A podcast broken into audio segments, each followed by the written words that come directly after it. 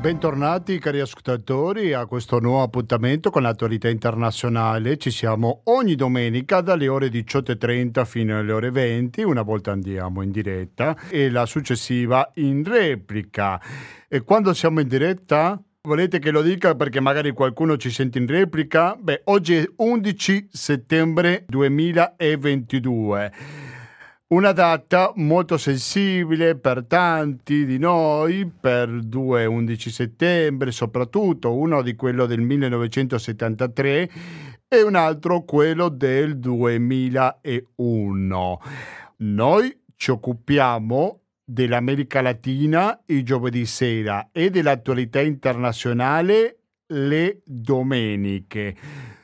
Quindi giovedì scorso abbiamo dedicato una parte della nostra trasmissione per ricordare i 49 anni del colpo pinocetista, mentre che oggi dedicheremo al 11 settembre invece del 2001 con l'attacco alle torri gemelle e non solo. Però musicalmente ci ricorderemo comunque al 1973, fra pochissimo scopriremo perché. Naturalmente che l'11 settembre non sarà l'unico tema perché parleremo anche dell'attualità statunitense, del suo rapporto con l'Ucraina, da diverse questioni che riguardano questo importante paese. Facciamo una piccola parentesi, tengo a ricordare che sono gli Stati Uniti, che sono USA, se volete usare il termine in inglese, ma che non è l'America, perché l'America ha tanti paesi. Chiusa parentesi, faremo un collegamento fra pochissimi istanti in diretta con gli Stati Uniti, quindi non spostatevi di frequenza fermatevi sul 92.7 per il Veneto in genere o il www.radiocooperativa.org per ascoltarci in streaming dovunque vi troviate.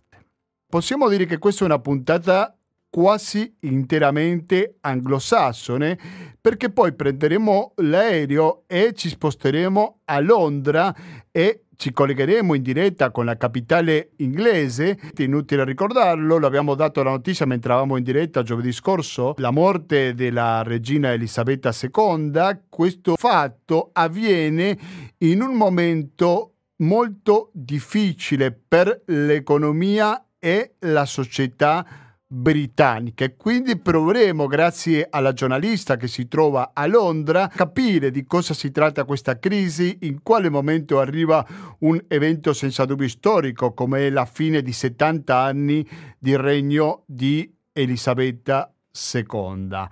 E poi chiederemo alla nostra ospite qualcosa sul caso Assange, perché attenzione, chi intervisteremo si occupa da tre anni, analizza questo caso Assange e credo che sarà un buon pretesto, uso questa parola fra virgolette, per approfondire di questo caso. Ci sarà una puntata ricca di argomenti, quindi dicevo prima, Stati Uniti, Inghilterra e poi il caso Assange, abbiamo collegamenti internazionali in diretta come fa spesso questa trasmissione, ma in nessun momento sentiremo pubblicità perché abbiamo un conto corrente postale 120 82 301, il RID bancario, il pago elettronico e anche il contributo all'associazione amici Radio Cooperativa che se qualcuno di voi non ha ancora scelto il 5 per 1000 sapete che lo potete detrarre dalle vostre tasse quindi non c'è nessun costo da parte vostra. E ogni tanto si aggiunge il metodo del pranzo, che ha avuto luogo prima, qualche ore fa, l'abbiamo fatto a Rustega di Campo San Piero, abbiamo mangiato da Dio sia in quantità ma anche in qualità, come spesso organizza Francesca molto bene questi pranzi. Il ringraziamento va a Francesca in quanto organizzatrice, però il ringraziamento soprattutto va a voi, cari ascoltatori, che vi siete avvicinati, che siete andati fino a Campo Sapiero per condividere questo bellissimo pranzo e per contribuire con Radio cooperativa. È gente che magari contribuisce con il pranzo, ma anche che contribuisce durante il resto dell'anno, anche quando non c'è nessun pranzo. In questo ultimo caso, naturalmente che invitiamo a voi, anche se non siete stati nel pranzo di oggi, non è importante, in ogni caso potete contribuire con le finanze di Radio Cooperativa attraverso i metodi poc'anzi detti. Dicevo che musicalmente oggi anche se non lo tratteremo perché l'abbiamo fatto il giovedì scorso, ci ricorderemo di quello che è successo l'11 settembre 1973. E se penso al Cile, voi a quale canzone pensate? Pueblo unido jamás será vencido. El pueblo unido jamás será vencido.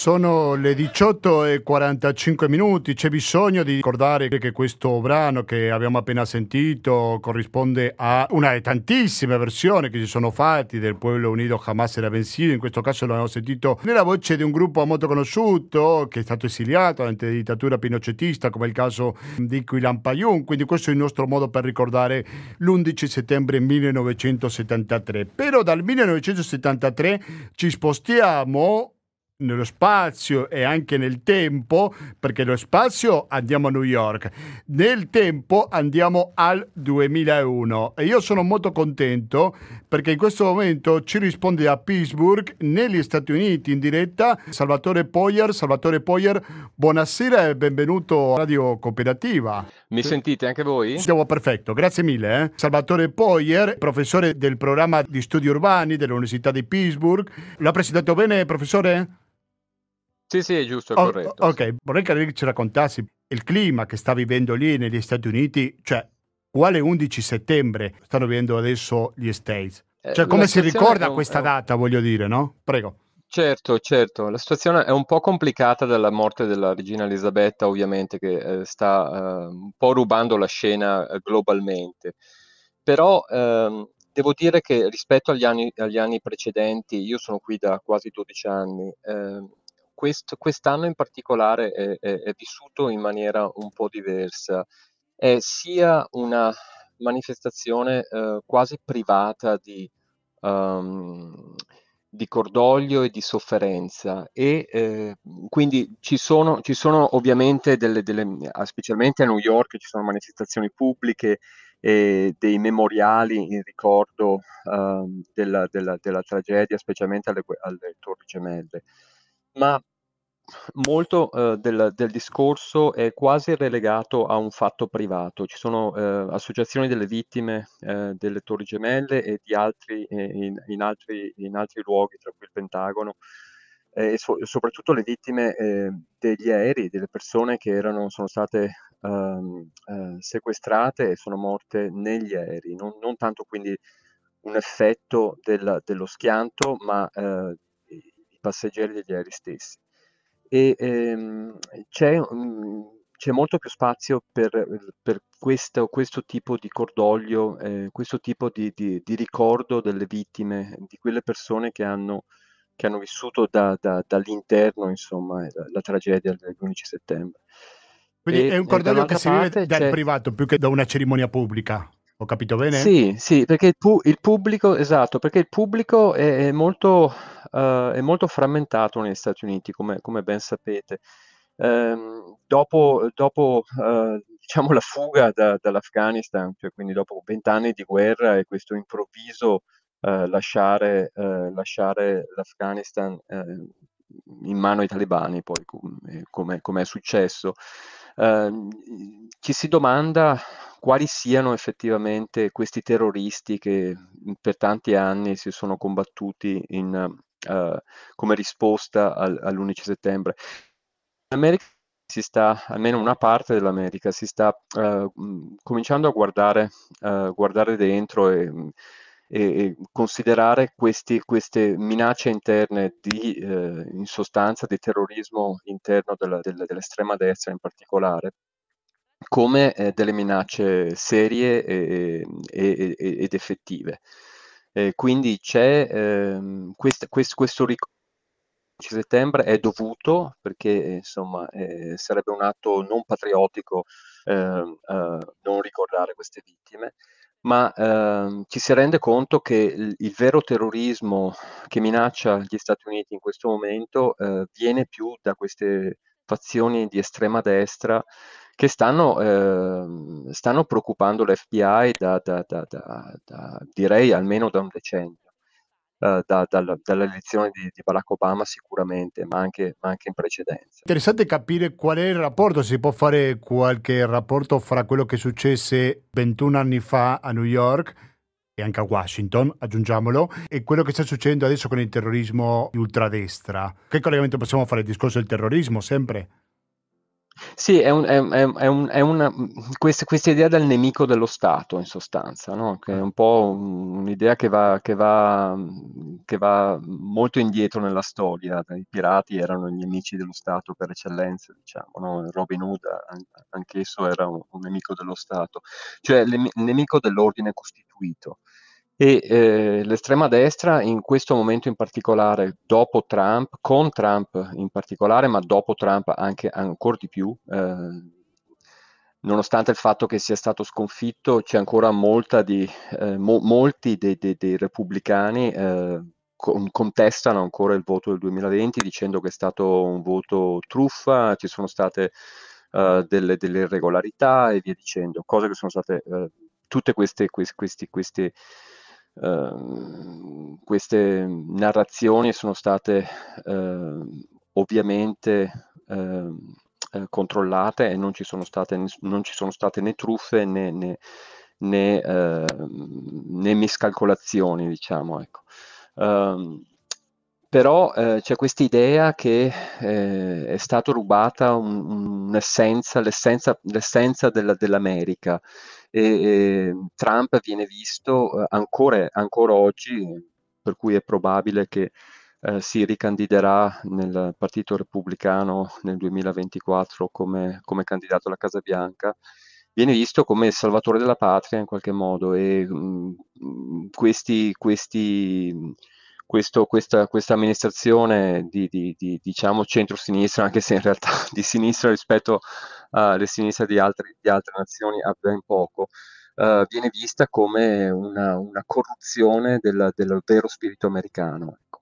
Siete all'ascolto Radio Cooperativa, dall'altra parte della linea ci risponde Salvatore Poio. professore, ci sono stati tanti anni, sono passati 21, ma si può dire che è cambiato un po' la ricostruzione della memoria o la costruzione della memoria nei primi 5-10 anni rispetto a quello che sta succedendo oggi negli Stati Uniti? Ma eh, c'è sempre questa narrativa molto, molto forte che, ehm, che è, è- è volta a giustificare l'attacco eh, in Afghanistan ehm, eh, successivo al- a- all'11 settembre. E quindi eh, fu un attacco, eh, come ricordiamo, che ebbe la benedizione della Nato eh, quasi successiva all'attacco stesso, quindi eh, molto questionabile anche dal punto di vista di diritto internazionale. Um, e poi eh, di lì eh, la, la, la, risoluzione di andare anche in Iraq e, e risolvere una, una, una diatriba eh, di lungo termine ehm, con Saddam Hussein. E, ehm, è cambiato diciamo che, ehm, come dicevo, non è più, mh, negli ulti- almeno, almeno negli ultimi cinque anni, ehm, è, è diventato meno una questione di- di- di dramma nazionale e, e la, la risposta a questo dramma eh, giustificata dalla narrativa di invadere eh, due nazioni, ehm, due nazioni nel, nel- nel sud-est asiatico, ma eh, è diventata più una, un- una questione di, ehm, eh, di giustificazione degli interessi poi eh, economici eh, anche in, in altre parti del mondo. Um, il discorso del, della- della- del terrorismo viene visto non, non tanto e soltanto come una questione di eh, bombardare qualcuno o qualcosa, ma anche come una, eh, una questione, ad esempio, terrorismo informatico, per cui gli, st- gli Stati Uniti stanno, ehm, si stanno preparando eh, da, da decenni, ma adesso ancora di più ehm, per, ehm, contro, contro la, eh, il cosiddetto hackeraggio del, delle, di, di ormai tutta, tutta la vita pubblica americana, dalla- dal- dagli impianti elettrici a- alle elezioni. E, ehm, e, anche un, un- in qualche modo una minaccia economica. Tutto il discorso di Trump, eh, l'imposizione di tariffe e via dicendo, era per ehm, eh, sottolineare come l'America sta perdendo quella, eh, quella priorità eh, internazionale della, che, che, viene con, con, essere, con l'essere l'economia più grande del mondo. La Cina è al secondo posto eh, per, per, pochissimo e insomma a breve probabilmente scalzeranno il, il Uh, scalzeranno gli Stati Uniti dall'essere la più grande economia del mondo, insomma. Quindi eh, si sta un po' espandendo quest'idea di terrorismo dal punto di vista internazionale, pur con la riflessione che eh, il terrorismo interno in realtà sta erodendo, cioè il terrorismo di, di, dell'estrema destra, sta erodendo la vera idea di democrazia, la, la stessa idea di democrazia che eh, è alla base del, del, del, non solo del, dell'America, degli Stati Uniti come ehm, comunità politica, ma anche del sogno americano. Mm. Salvatore Poyer, prima stavo vedendo un po' i giornali statunitensi, potevo fare a meno di passare per il New York Times per ovvi motivi. Lei prima parlava del caso di Afghanistan, allora la notizia afferma un giudice raccomanda di respingere la richiesta delle famiglie dell'11 settembre di sequestrare i fondi afghani. Poi l'articolo, la faccio breve, afferma che un giudice federale ha dichiarato che i beni della banca centrale afghana non possono essere utilizzati legalmente per pagare i debiti del giudicio dovuti dai talebani ai parenti delle vittime degli attacchi terroristici del 2001. Quindi qual è il rapporto che c'è con l'Afghanistan che è rimasto dopo l'invasione degli Stati Uniti e anche altri paesi nel paese asiatico? Ma eh, con l'Afghanistan in particolare c'è questo rapporto in qualche modo di odio e tamo, nel senso che eh, ovviamente ci si rende conto che l'Afghanistan è, è una nazione eh, diversa e con diversi interessi e no, non tutti gli afghani sono, sono, talebani, anzi il contrario. E quindi eh, dopo eh, questa improvvisa part- partita dell'agosto dell'anno scorso delle truppe, eh, ci sono state moltissime attività di ehm, rientro eh, e di sponsorizzare il rientro Uh, o uh, la, la, l'emigrazione di, di, di, quelli che uh, in Afghanistan hanno aiutato gli americani con servizi di traduzione, ad esempio, con servizi di supporto logistico. Sì, mi ricordo che erano persone sotto rischio da qualche vendetta sì. a parte dei talebani, no? che aveva collaborato con le forze statunitensi. Infatti, e, questo è il motivo per cui sono, sono, eh, hanno un, un, qualche diritto a, a, entrare negli Stati Uniti perché sono appunto eh, minacciati, la loro vita è, è minacciata dalla, dal, dal, dal, dal, fatto che, che, abbiano aiutato gli Stati Uniti in passato. Quindi c'è, c'è un diritto eh, di, di, di, protezione eh, per eh, di protezione dell'individuo eh, sotto le regole dell'asilo, insomma, dell'asilo politico. E, ehm, quindi ci sono moltissime persone che stanno, eh, che stanno aiutando eh, appunto profughi afghani a, a, a integrarsi nel, nella vita americana.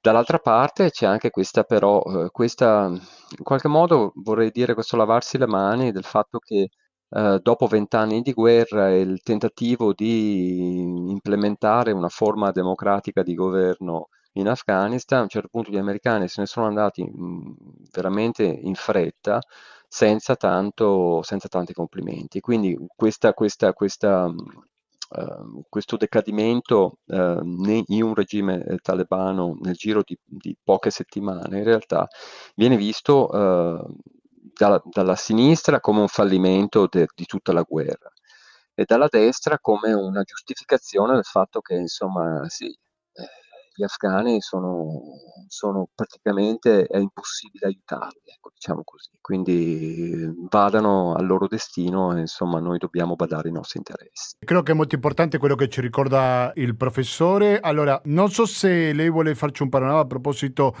della guerra in Ucraina, non so se nel senso che gli Stati Uniti, qual è questo ruolo, la presidenza Biden, come pensa attuare, perché questo rapporto sempre difficile che hanno gli Stati Uniti con la Russia, c'è un sostegno verso il governo di Zelensky, ecco, ma cosa possiamo dire oggi come oggi di questo tema?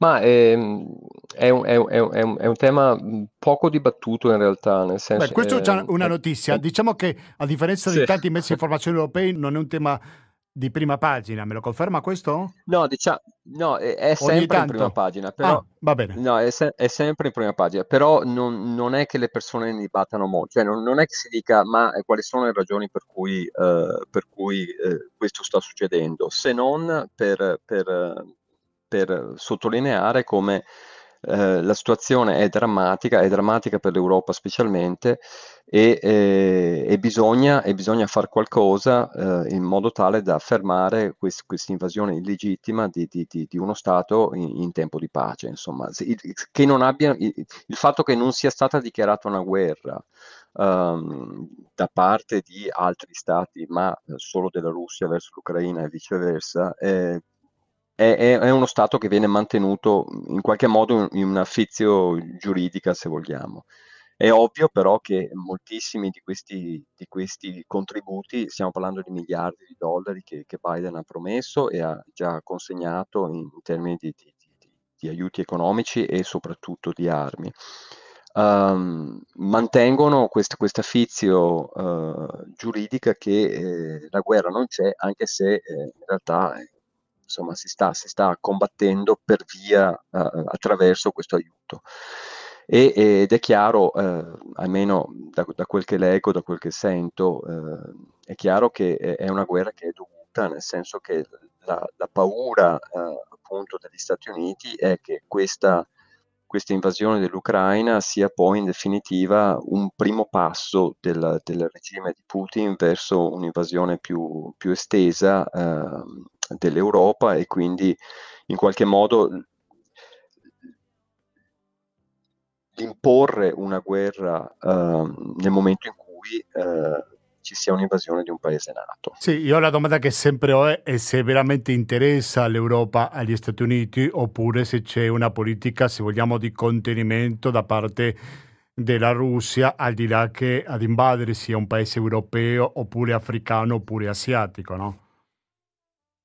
Sì, ehm, cioè, sicuramente c'è, c'è una politica di contenimento, ma ehm, c'è anche, ehm, credo ci, ci sia anche un- una, una legittima paura, a, mm, a- una paura di, una, uh, di un'invasione non solo della Russia, ma di, un- di un- di un- eh, di una, di una combinazione Russia-Cina che eh, renderebbe, eh, renderebbe le cose molto più complicate e soprattutto quest'idea fondamentale che è veramente eh, cruciale nel, nel, nell'America che appunto si sta ancora interrogando, si sta finalmente interrogando, anzi diciamo, uh, sulla, sulla, su, su, questi, su, questi, casi di, di terrorismo interno uh, da parte de, de, dell'estrema destra che sta, uh, sta veramente erodendo l'idea di democrazia. Uh, quest'idea eh, molto americana e molto europea, se vogliamo, che eh, la democrazia è una forma di governo che vale la pena di difendere, mentre sia la Russia che la Cina hanno forme di governo che democratiche sicuramente non sono. Eh, certamente. Beh, sicuramente oltre alla questione economica, anche su questo tema si giudica, sì, ehm, c'è, c'è, c'è, il dibattito sicuramente no? sulla questione politica di democrazia o meno di ogni paese, no? Sì, assolutamente, anzi direi che è, è, il, primo, è, è, è il, primo, motivo di dibattito quello, cioè mh, la parte economica è, quasi secondaria, cioè, perché insomma gli Stati Uniti hanno, hanno risorse eh, energetiche altrove e quindi non è che abbiano, um, uh, abbiano, paura che Putin non mandi più gas come, come, come l'Europa invece si trova a, ad affrontare. Sì, sì. Eh, il problema è, è, proprio di questa, questa, questa, questa, idea che la democrazia eh, come forma di governo non, okay. non, non, non, prolifer- non proliferi eh, anche, anche, anche, in queste zone. Insomma. Io ringrazio veramente tanto il professor Salvatore Poia dell'Università di Pittsburgh per il suo analisi molto interessante. È la prima volta che lo ospitiamo in questa trasmissione. Mi auguro che se lui è disponibile non sia l'ultima. Grazie e buon lavoro, professore.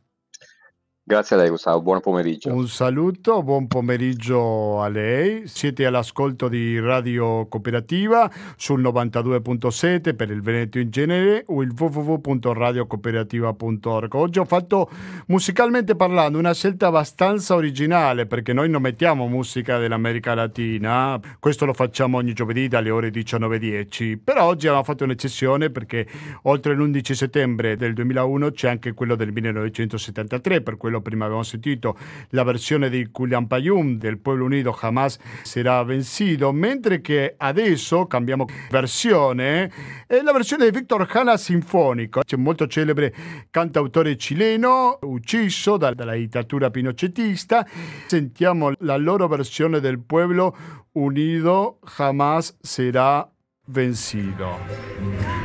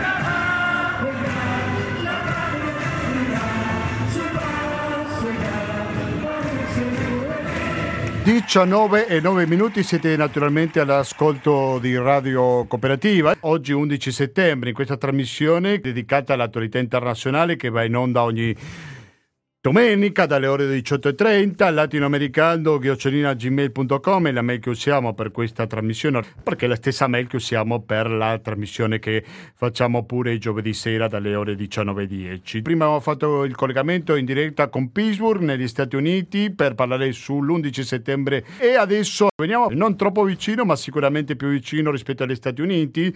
L'altro tema che volevo trattare oggi in questo speciale è la questione dell'Inghilterra Inghilterra dopo la morte di Elisabetta II, ma poi parleremo pure di altri argomenti, ma per questo chiediamo lumi a Sara Chesa. Sara Chesa, buonasera, mi sente?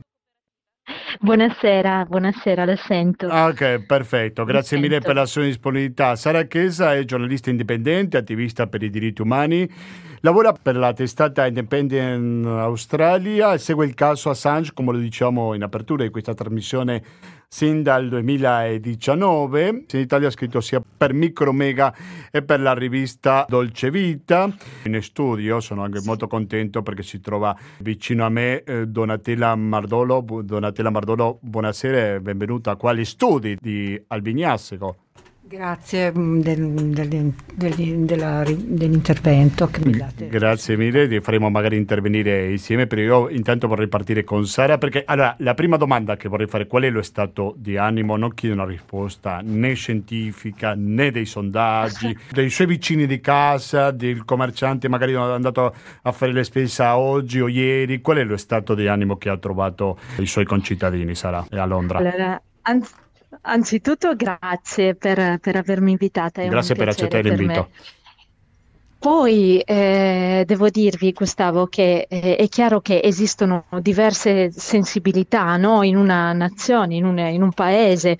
In Inghilterra, voglio dire, scusate, in Gran Bretagna come altrove, quindi ci possono essere delle figure un po' più indifferenti, ce ne sono altre concentrate su altre cause, come per esempio quella scozzese, che quindi non sono particolarmente legate alla monarchia Oppure ci, so, ci possono essere anche eh, individualità e gruppi che combinano le diverse sensibilità, no? E in generale io ho notato che c'è una porzione ampia della popolazione che ha un sentimento di affetto per eh, questa figura pubblica, eh, per questa regina che eh, ci ha appena lasciato e ehm, mi faccio delle, delle domande no?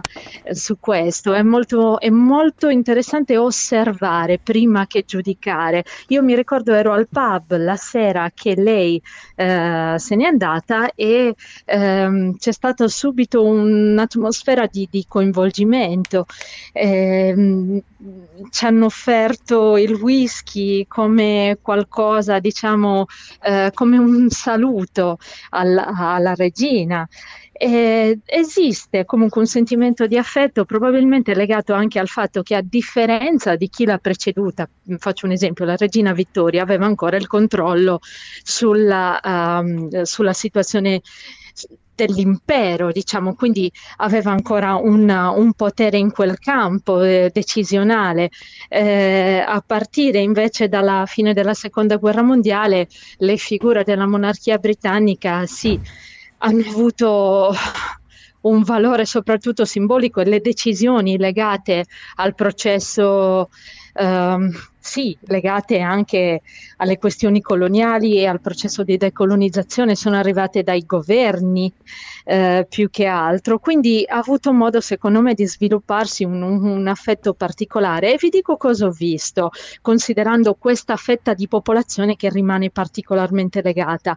Sono stata davanti a Buckingham Palace e ho visto tantissime persone che portavano i fiori, che mandavano dei messaggi di affetto, eh, che alcuni pittori che dipingevano davanti a Buckingham, Buckingham Palace la giornata. Poi, volendo osservare ancora di più, io che non sono religiosa sono andata ad ascoltare comunque una, eh, una messa e eh, ho visto, eh, ho sentito con le mie orecchie che con mia grande sorpresa si parlava tantissimo dell'argomento, eh, qui poi le messe sono un po' diverse rispetto a quelle che io ricordavo da quando ero bambina, ho visto che i fedeli intervenivano molto, venivano spesso interpellati no, dal pastore e eh, alc- mi ha colpito una signora che diceva eh, mi sono commossa eh, quando ho rivisto i due fratelli William e Harry di nuovo vicini e eh, ho pregato perché potessero essere ancora più uniti. Ora, è difficile secondo me per noi mediterranei eh, capire eh, questo, questo, legame di affetto, secondo me, perché rischiamo di, di fare di tutta un fascio e di dire ah ma queste persone allora non si rendono conto delle responsabilità storiche che comunque la monarchia britannica ha avuto. Io invece penso che sia necessario essere lucidi, cioè considerare sempre la storia, ascoltare gli storici, ascoltare gli studiosi, leggere tanto, capire, però uh, la realtà è complessa e se esiste un sentimento di, di, affetto lo si osserva, se ne prende atto e, e, ci sarà pure anche qualcosa di bello in questo. Magari se le persone hanno sviluppato questo affetto qui può anche essere che sia perché questa figura di tanto in tanto ha stimolato ehm, il senso di unità e, e penso che sia una cosa rara al giorno d'oggi purtroppo. Allora, siete all'ascolto di Radio Cooperativa sul 92.7. Sara ci sta rispondendo alle nostre domande in diretta da Londra. Sara, vorrei chiedere in quale momento arriva un, un evento così storico, direi, per la democrazia inglese, perché arriva un momento forse di qualche difficoltà economica, no? Questo è successo due o tre giorni dopo l'insediamento del nuovo Premier, della nuova Premier. Qual è il momento che sta vivendo attualmente gli Stati Uniti, Sara? E l'Inghilterra, scusi. Eh, sì, sì. Beh, eh, l'Inghilterra ha vissuto un'estate eh, di scioperi, scioperi molto legati al fatto che eh, gli stipendi non vengono considerati adeguati al livello dell'inflazione che Gustavo ti dico ha raggiunto un massimo storico, è il 10.1% al momento, quindi ehm, siamo in un momento economicamente difficile per la cosiddetta povertà energetica. Eh, siccome, eh, sai, sono freelance e quindi lavoro per diverse testate. Per una di queste testate mi sono occupata di questi scioperi eh, di cui vi sto parlando e quindi ho avuto modo di leggere un po' di storie, un po' di dati. Eh, c'è una ricerca, eh, per esempio, per darvi l'idea, eh, dell'Università di York che spiega che due terzi di tutte le famiglie del Regno Unito saranno entro gennaio intrappolate in questa condizione di povertà energetica. Eh, si prevede che il sostegno governativo comunque previsto lascerà anche le famiglie a medio reddito fortemente in difficoltà nel, nel pagare le bollette. No? E, eh, di cosa stiamo parlando? Di 18 milioni di famiglie. Mm, 18 milioni di famiglie vuol dire più o meno 40-50 milioni, 40-45 milioni di persone, diciamo. Quindi eh, questo, questi numeri penso che diano un po' l'idea del livello di difficoltà che, che ci sarà a livello di povertà energetica. Se poi devo tornare alla questione ehm, degli, degli, scioperi, vi dico che hanno scioperato nel settore dei trasporti, sciopereranno presto nel settore della sanità pubblica e io mi sono occupata in particolare della condizione degli scioperi degli avvocati. Hanno scioperato gli avvocati che si occupano della, eh, della difesa d'ufficio perché non solo hanno degli stipendi assolutamente inadeguati rispetto all'inflazione, ma li ricevono in ritardo e eh, c'è una percentuale altissima di ehm, avvocati appunto che si dedicano a questo legal aid, alla, a, alla difesa di chi non può permettersi un avvocato, che ha dovuto lasciare eh, negli ultimi dieci anni 20 anni, anzi sono tantissimi i casi, un buon 22% ha lasciato la propria professione perché non riusciva a sostenere la propria vita, il costo della vita con um, gli stipendi che circolavano. Eh, non so se può, fa- se può, avere un senso farvi un esempio, ma eh, c'era qualcuno, chi un avvocato eh, junior con pochi anni di esperienza, 3-4 anni di esperienza, ha uno stipendio medio annuo, dire stipendio non è giusto perché sono dei lavoratori autonomi che offrono le loro prestazioni, ma ha una, un, un'entrata annua di 12.000 sterline circa che eh, non è molto di più di 12.000 euro, per, se vogliamo fare un calcolo grossolano, e vi lascio solo immaginare quali difficoltà può avere una persona dopo aver studiato tanto. Eh, in Inghilterra il costo della vita è molto più alto, bisogna tenere in conto pure quello, no? O a Londra almeno. Allora, diciamo che quando io mi sono trasferita qua nel 2016 lo trovavo adeguato agli stipendi, il costo della vita, adeguato ehm, a ciò che mediamente si guadagnava, ma l'inflazione ha iniziato a crescere tantissimo, adesso come ho detto ha raggiunto il 10.1 e non c'è la volontà eh, di adeguare in molti, se, eh, molti, settori che fanno parte del pubblico eh, gli stipendi o i compensi comunque alla, al costo della vita. Non c'è. E, ti dico, Gustavo, comunque che eh, ci sono tanti eh, diciamo centri di elaborazione di possibili soluzioni. Certo sono lontani dal punto di vista, dalla, eh, dallo spirito che sembra guidare il nostro governo conservatore. Eh, se vuoi ti posso fare de- degli esempi di chi ha provato a, a dare delle, dei suggerimenti. Prego. Allora, eh, il Partito Laburista di recente eh, ha, ha, espresso, uh, ha suggerito il congelamento del tetto massimo no, dei prezzi dell'energia a livello attuale, a livello che abbiamo adesso, che questo vorrebbe dire che gli aumenti previsti per ottobre e per gennaio non ci saranno, perché sono previsti degli aumenti notevoli e, e saranno finanziati, dovrebbero essere finanziati secondo i laburisti con un'imposta di 8 miliardi di sterline sui profitti delle società energetiche. Questa è una delle delle idee che sono state messe sul tavolo per superare questa situazione. Ehm, poi sì, hanno ricevuto delle critiche perché come partito laburista non si sono concentrati particolarmente sulle famiglie più povere in questo loro eh, tentativo di elaborare una soluzione, però in effetti se vai a vedere lo studio dell'Università di York, lì ti dice che anche ehm, diciamo, le famiglie a medio reddito rischieranno tra ottobre e gennaio di essere proprio schiacciate da questi aumenti della, dei costi energetici. Poi chi c'è che ha detto qualcos'altro che io ricordi? È intervenuta anche Human Rights Watch ehm, di recente e ha eh, fatto riferimento al fatto che eh, Nonostante il, il, potenziale significativo che il Regno Unito ha in termini di possibilità di utilizzo delle energie rinnovabili, eh, l'utilizzo di questo potenziale non c'è stato circa il 40% dell'elettricità del Regno Unito viene prodotta uh, dal gas e poi l'85% delle case britanniche usa il gas per il riscaldamento.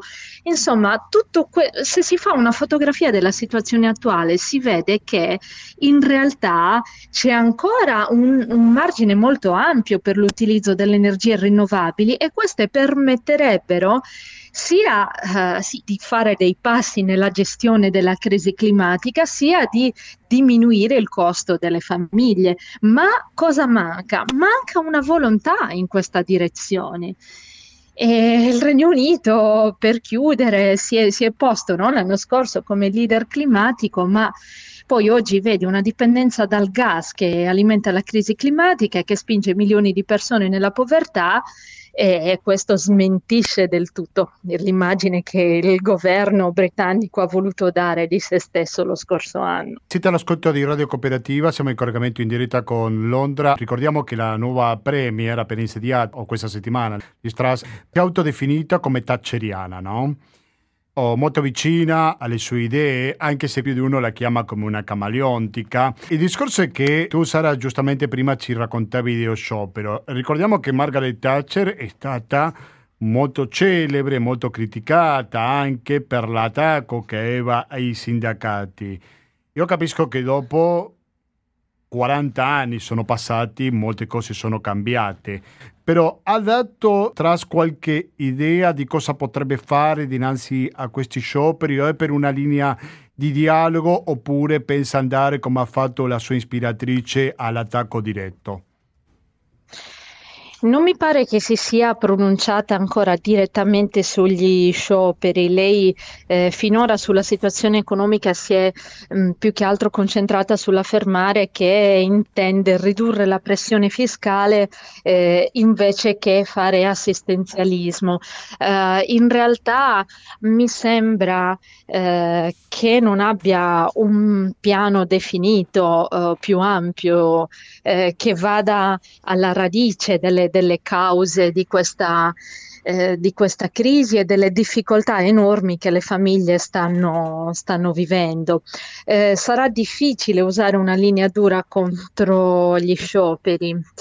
Eh, perché vedo molta determinazione sono eh, sono stata la scorsa settimana a seguire uno degli eventi organizzati nell'ambito della protesta degli avvocati che lavorano nel settore pubblico e eh, loro hanno deciso per esempio di portare avanti per un mese intero ehm, qualunque cosa accada la loro azione di sciopero. Questo significa fermare il sistema giudiziario un sistema giudiziario che in realtà si stava già fermando da solo, per, giusto per farvi un esempio, nel senso che ha avuto talmente tanti tagli che eh, non sta realmente funzionando, è sotto organico per i giudici, è sotto organico perché, come vi ho detto prima, tanti avvocati che lavorano nella difesa d'ufficio se ne sono andati. Quindi, per farvi un esempio, questo lo dico, eh, c'è molta determinazione nei sindacati che organizzano gli scioperi. La vedo veramente molto difficile per Liz Truss l'adozione di una linea dura.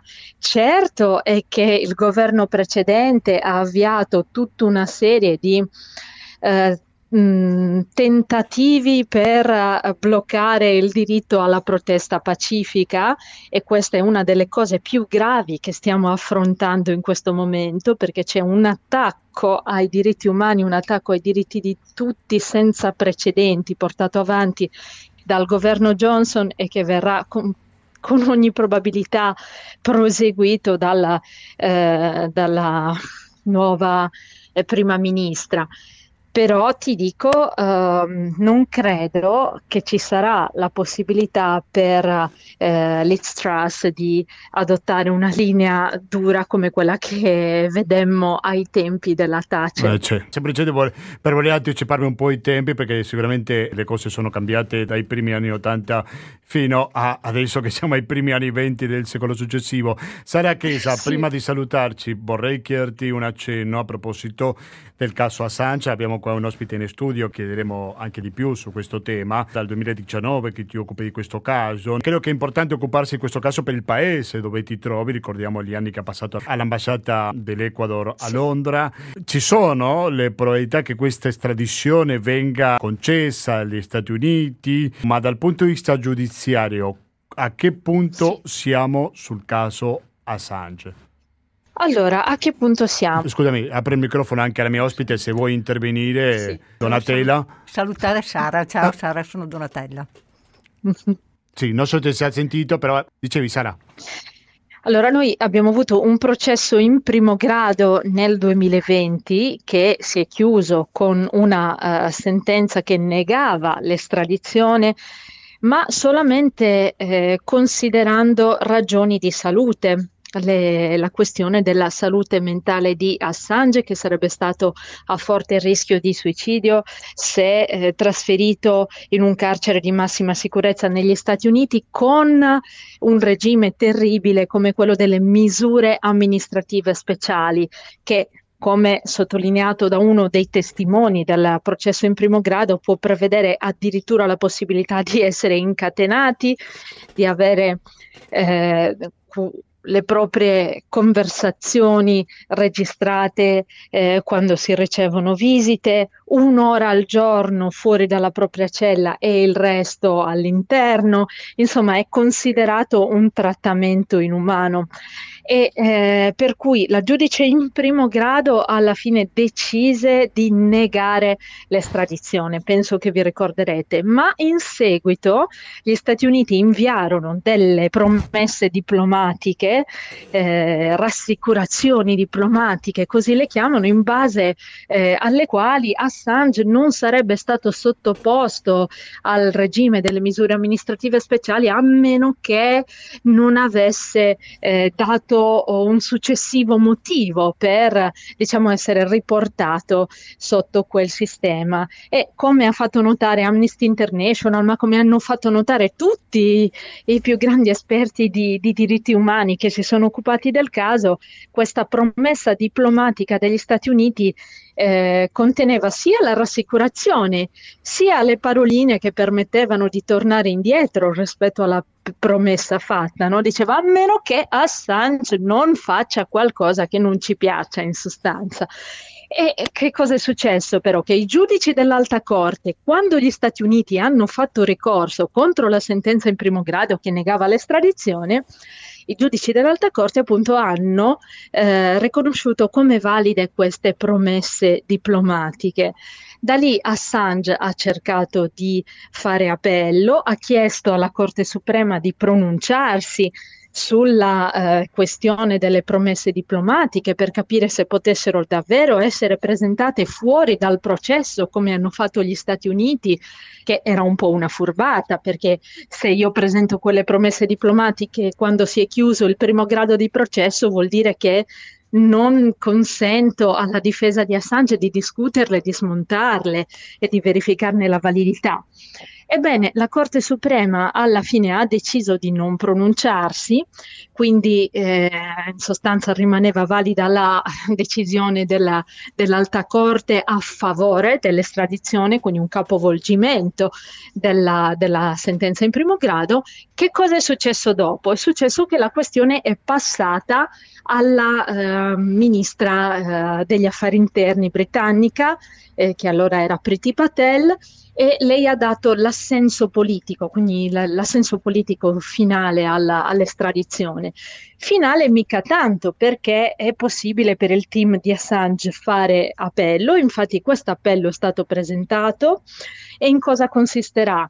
Il ricorso verrà presentato, è stato presentato all'alta corte e, ed è sia contro la decisione eh, politica della ministra di eh, dare il suo assenso alla estradizione di Assange, sia contro l- la sentenza in primo grado. Perché? Perché nonostante avesse detto no all'estradizione, quella sentenza eh, non considerava tantissimi altri motivi fondamentali per dire no all'estradizione di Assange, ovvero tutti quelli legati alla libertà dei media, all'utilizzo della legge del 1917 sullo spionaggio contro un giornalista e eh, tutto quello che riguarda insomma la possibilità che l'estradizione generi un effetto deterrente a livello internazionale per tutti i, investi- tu- tutti i giornalisti investigativi. Sappiamo bene che si, si creerebbe un precedente che eh, se l'estradizione viene concessa da quel momento qualunque giornalista che imbarazzi un governo sarebbe eh, a rischio eh, di ricevere una richiesta di estradizione da parte del governo che ha imbarazzato. E già solo sapere che questo può succedere eh, può fermare diciamo, lo spirito stesso del, del giornalista in, investigativo. Per questo gli avvocati di Assange hanno fatto ricorso eh, contro la sentenza in primo grado, come dicevo, e questi 16 punti dovranno ricevere adesso, nell'autunno, nel prossimo autunno, una, uh, una risposta, diciamo, dalla, dall'accusa, dalla, dal governo americano quando arriveranno i commenti eh, del, del, governo americano a questi 16 punti eh, contro cui si sono appellati gli avvocati di Assange, l'Alta Corte prenderà la decisione su uh, quali sono gli effettivi punti per cui il ricorso può essere portato avanti e da lì inizierà nuovamente il, il processo. Verrà cioè ridiscusso tutto. Eh, mi sembra che è una cosa, una cosa abbastanza lunga. Io ringrazio veramente tanto Sara Accesa, giornalista, ci ha raccontato la cronaca perché è stata molto imparziale, molto fredda nel suo racconto. Ricordo che è una giornalista indipendente, attivista dei diritti umani per la testata Independent Australia, segue Casa Assange dal 2019, ha scritto per Micromega e la rivista Dolce Vita. Grazie mille e buon lavoro Sara. Grazie a voi. Un saluto, adesso facciamo una brevissima pausa musicale e quando torniamo sentiremo un ospite che l'ha fatto aspettare un po', eh, devo riconoscerlo. Secondo respiro e torniamo subito in diretta.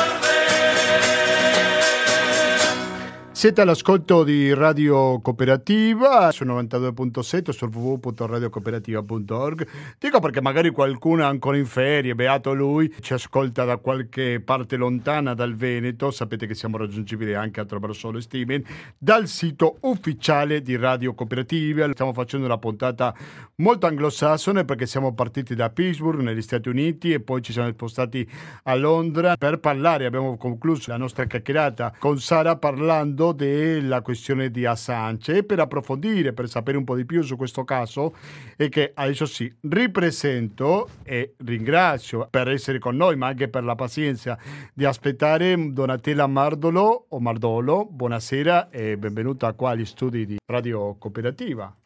Grazie, grazie per l'invito. Grazie per accettarlo. Dunque, Donatella Mardolo è un'attivista del comitato Free Assange, no?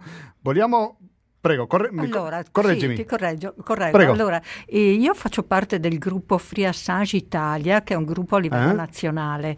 E poi, mh, una volta che ho, messo- che ho cominciato a fare attivismo in questo gruppo per, per Free Assange Italia, ehm, ho cercato di realizzare qualche iniziativa anche qui nel Veneto ed è- così che ne- è nato, un po' anche con l'incontro di Enrico Ferri, che è un giornalista qui di Padova di Articolo 21. Che lo conosciamo bene, sì.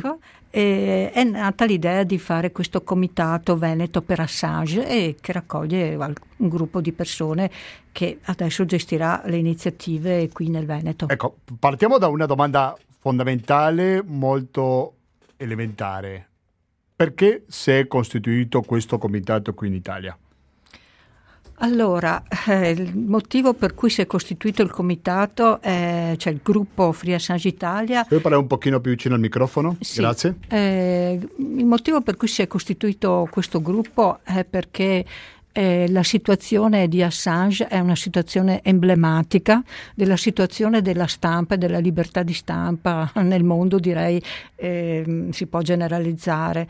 Eh, in particolare comunque di quei, di quei giornalisti, giornalisti d'inchiesta che mettono a nudo le atrocità e i crimini un po' nas- diciamo nascosti o che tentano di essere nascosti da- dal potere, insomma dai governi, dal potere.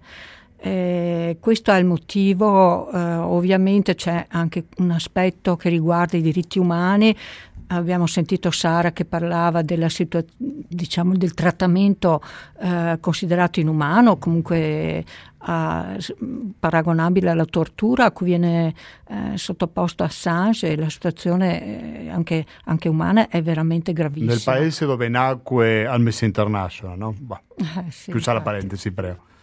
No, no, ecco, questo, questo è il motivo, cioè è- è- in- questa è, è una lotta che va sia per liberare l'uomo, il giornalista coraggioso, ma anche per la nostra libertà, cioè noi vogliamo avere modo di essere informati e di sapere la verità e non co- che con i segreti di Stato, con altre modalità si nascondano, eh, come dire, del- delle, delle attività, vir- tra virgolette, criminose fatte non nell'interesse dei cittadini, ma al contrario. Certo, allora mi metto nel ruolo dell'avvocato del diavolo. Lo faccio così, rispondi liberamente. Sì. Assange mette a rischio la politica dello lo Stato statunitense perché rivela segreti che non tutti dovrebbero sapere. Sì. Risposta.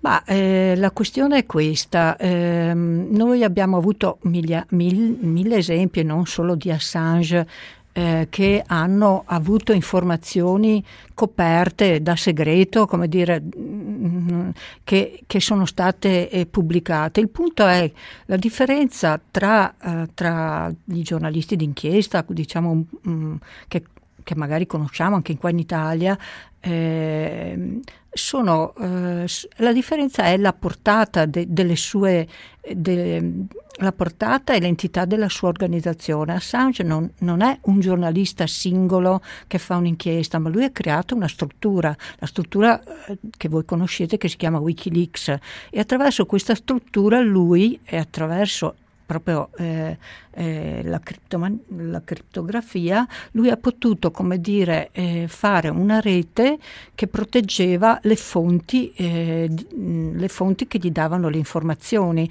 Questa cosa non, non era mai stata fatta. Quando è nato uh, Wikileaks, eh, questo sistema non lo usava quasi non lo usava nessuno, eh, neanche le più grandi testate mm, giornalistiche del mondo.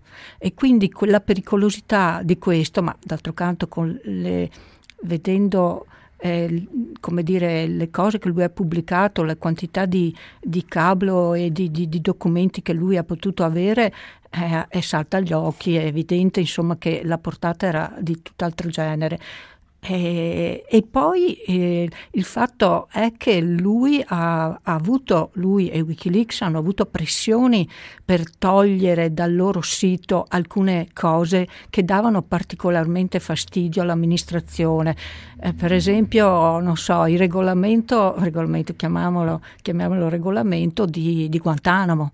Cioè, eh, lui l'ha avuto, l'ha pubblicato, che nessuno era riuscito ad averlo, questo, questo, questa cosa, e, e, quando gli è stato chiesto dal Pentagono di toglierlo, lui, lui ha detto no, lui e Wikileaks, perché anche gli altri giornalisti di Wikileaks sono coraggiosi. Non ho risposto? No, sì, sì, sì, certo, okay. cer- cer- certo che ho risposto. Sì, non è una domanda semplice, nel senso che spesso si fanno queste accuse contro Assange. Prima parlavi, Donatella, delle fonti e dobbiamo ricordare che beh, qualcuna si è saputo per propria decisione, come caso Emelin, che ha avuto anche una storia abbastanza particolare, la sua. Quindi qualcosa... Chelsea Manning eh, non è stato eh, non è uscita l'informazione di, della persona che ha dato, mm-hmm. Eh, cioè Chelsea Manning eh, o Bradley, insomma, come era, il suo nome iniziale, eh, non è ehm, non è, non è, stata scoperta attraverso indagini su Wikileaks, ma uh, Manning in un momento dove era molto in crisi e molto in, eh, isolata perché lei era dentro l'esercito, era in una situazione molto, molto pesante e non riusciva a sostenerla, si è confidata con un hacker molto discusso e che ha come dire, più comprom- cioè che non era così limpido eh, come Assange. E stupidamente, cioè stupidamente, che insomma in queste occasioni non si può dire stupidamente, ma insomma diciamo parlando ha, ha, ha detto delle cose in una chat con questo, con questo, ehm, con questo hacker americano e, e, e lui l'ha subito denunciata. Questo è stato, cioè Wikileaks non c'entra nulla con, cioè nessuno è riuscito ad individuare eh, diciamo, eh, le fonti da Wikileaks non, non, sono state individuate, ma da altri. Questo è importante, no? perché la segretezza nelle fonti una cosa, è un elemento fondamentale. No? Se parliamo del giornalismo, se uno rivela le fonti ai giornalisti, sicuramente hai... Nessun altro dice e, niente. E, eh sì, il lavoro è molto compromesso, questo è poco ma sicuro. Allora, una delle idee che mi sono fatto è che qua parliamo molte volte di, di quello che succede in altri paesi soprattutto andando verso est no? dell'Europa, però possiamo dire che con il caso Assange la libertà di quello che noi sempre vediamo ha ragione a torto, io direi ha ragione anche, vediamo come una democrazia, alla fine è una democrazia limitata affinché ci sia un caso come quello di Assange? Eh, allora, eh, Assange, come dire, eh, ha portato sempre ehm, il, la parola, il tema, la parola della verità come, come, eh, eh, come parola chiave per, eh, contro, contro le, le, manipolazioni, contro le guerre, contro tutte le, le eh, azioni, diciamo, mh, mm, eh, criminose o che comunque vanno contro la popolazione. Questo è sicuro, questo è sicuro. E, e per, mm, e tanto più adesso in una situazione in cui siamo, dove si, non si capisce più veramente le quanto le informazioni siano manipolate o comunque non abbiamo dei documenti che ci dicono in maniera, in maniera, incontrovertibile che quella è la verità. Cioè la televisione non è un documento, una, una cosa ripresa può essere mistificata. Eh, Assange ha pubblicato documenti originali, cioè vuol dire quelli che, le, che gli americani o, o, i messicani o itali- i politici italiani o Insomma, erano documenti originali di scambio, eh, diciamo, eh, di scambi all'interno dell'intelligence oppure a, livello di, di, di, di, ambasciate. Quindi qui non possiamo avere dubbi, sono documenti originali.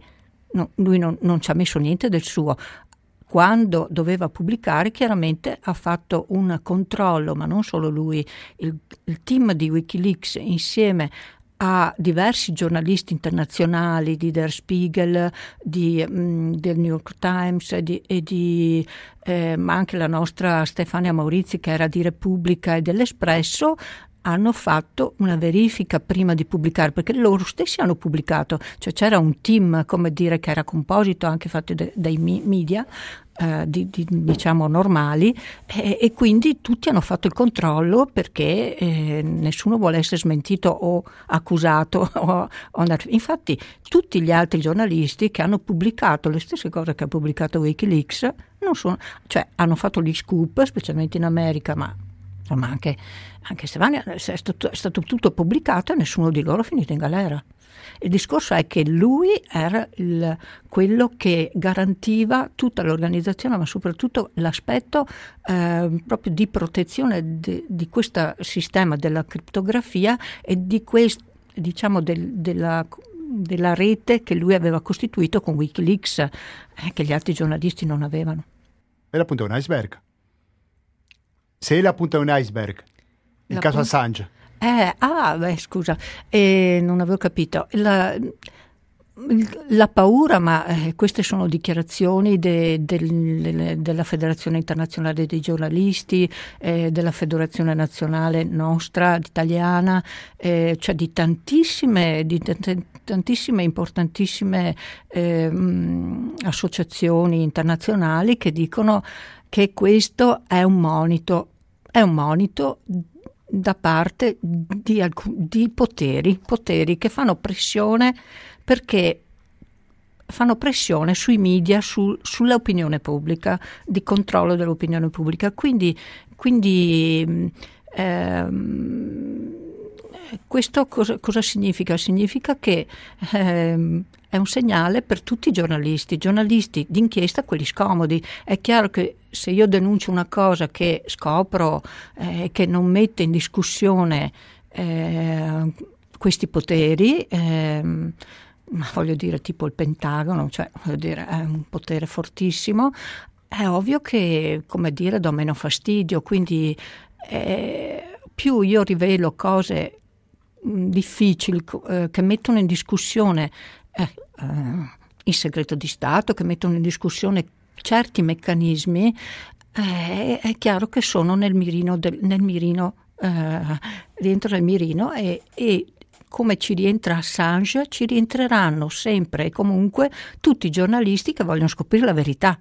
Cioè, altrimenti uno si ferma a 10 e questo perché una volta pensa sul caso Assange, però è questo che è interessante capire, cioè, non c'è la possibilità che ci sia un rischio espansivo no? di questo caso, no? anche per altri casi voglio dire.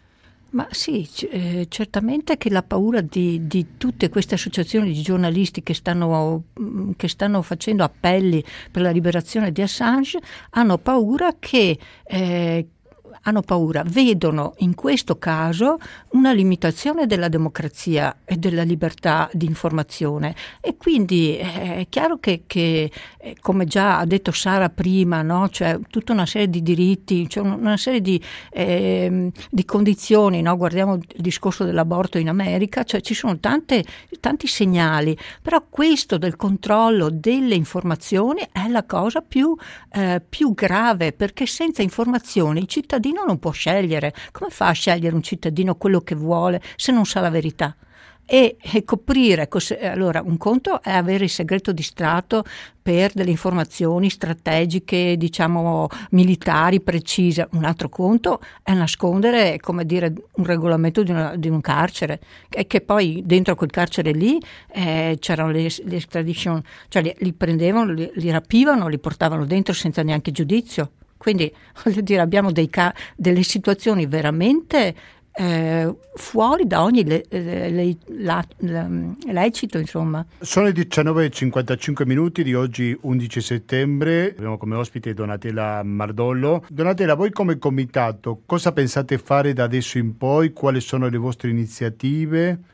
Allora, guarda, eh, intanto, vabbè, insomma lo metto là, ma tanti l'avranno visto in qualche social, come Free Assange Italia abbiamo, abbiamo pubblicato in una decina di città italiane, abbiamo, mm, abbiamo eh, messo dei cartelloni pubblicitari enormi, 6x3, e per mh, mm, sensibilizzare l'opinione pubblica su, su, su Assange, perché questa, eh, i media fanno di tutto per non parlare di lui e di, di questa situazione, e media che non sono secondo noi per niente liberi, che hanno pressione per non parlarne.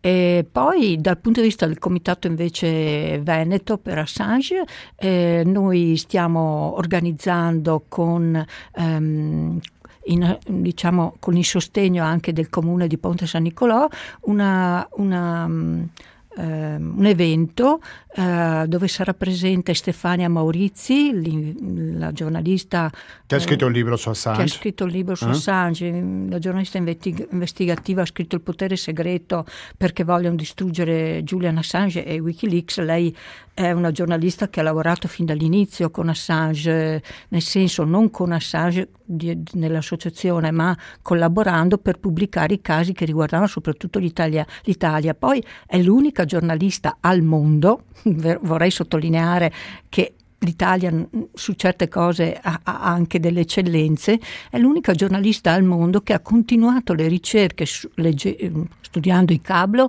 e mettendo Uh, diciamo, e, e, portando alla, alla sbarra quattro, quattro nazioni, cioè a, a, chiedendo la documentazione a Stati Uniti, eh, Inghilterra, Svezia, ehm, oddio, adesso, ehm, eh, Vabbè, Vabbè, non importa. Attimo. E comunque lei ha chiesto documentazione con, tramite un doc, una procedura che si chiama FOIA e, e, e ha ricevuto, come dire, del, come, ha ricevuto risposte assurde, eh, fogli in bianco e quindi ha, ha fatto causa, è in causa. E poi, eh, come dire, un'altra cosa, beh, questa la giornalista sarà presente alla nostra conferenza e poi sarà presente anche Vincenzo Vita che è un sono senatore, giornalista, di, eh, presidente di AMOD, che è un'associazione audiovisivi, eh, insomma un'associazione importante che, che abbiamo visto anche a Venezia, che ha fatto un evento per Assange. Un ultimo consiglio prima dei saluti ai nostri ascoltatori, continuare a informarsi sul caso Assange sì, la... o di continuare ad informarsi di più diciamo, di su questo caso. No? di più, eh, invito quelli che abitano diciamo, vicino a questi comuni, a Padova, Ponte San Nicolò, altri comuni insomma, della provincia di Padova, di partecipare alla conferenza che sarà il 13 ottobre eh, alla sala comunale di Ponte San Nicolò, ma metteremo avvisi e poi vi daremo comunicazione. Ripetiamo, 13 ottobre alla sala comunale di Ponte San Nicolò. Di Ponte San Nicolò. Saranno presenti eh, Stefania Maurizi, Vincenzo Vita e, alc- e interverremo noi come comitato. Quindi mi raccomando, eh, scrivetelo, eh, se non avete scritto comunque magari lo ricorderemo in qualche eh. prossima edizione dello speciale Gustavo Claros. Io ringrazio veramente tanto Donatella Mardolo Grazie per la grazie tua presenza voi, qui. Grazie per avermi ascoltato. Molto gentile, è stato molto interessante. E dopo salutare Donatella Mardolo, siamo anche Free Radio Cooperativa, noi non siamo in carcere, però comunque siamo una radio libera. Non abbiamo nessun comitato, però sì abbiamo dei diversi modi per contribuire, per darci alla sopravvivenza. Il numero uno è il classico 120 82 301, che è il conto corrente postale, il RID bancario, il pago elettronico e il contributo con l'associazione Amici Radio Cooperativa sono i metodi alternativi per aiutarci alla sopravvivenza. Ogni tanto si aggiungono i pranzi, che uno ha avuto luogo quest'oggi a Campo San Piero. Il prossimo mi raccomando non perdetevelo. Da Gustavo Clau non mi resta più che salutarvi, noi ci risentiamo giovedì prossimo alle ore 19.10 con Latinoamericano per informazione, cultura e musica direttamente dall'America Latina. Fra poco sentiremo una differita di materiale resistente che va avanti fino alle 21.40, dopodiché sarà il momento di ascoltare pensieri e parole. Continuate l'ascolto in Radio Cooperativa sul 92.7 per il Veneto in genere e sul www.radiocooperativa.org che è il sito ufficiale Radio Cooperativa per ascoltarci con un'ottima qualità audio in streaming. Grazie e alla prossima!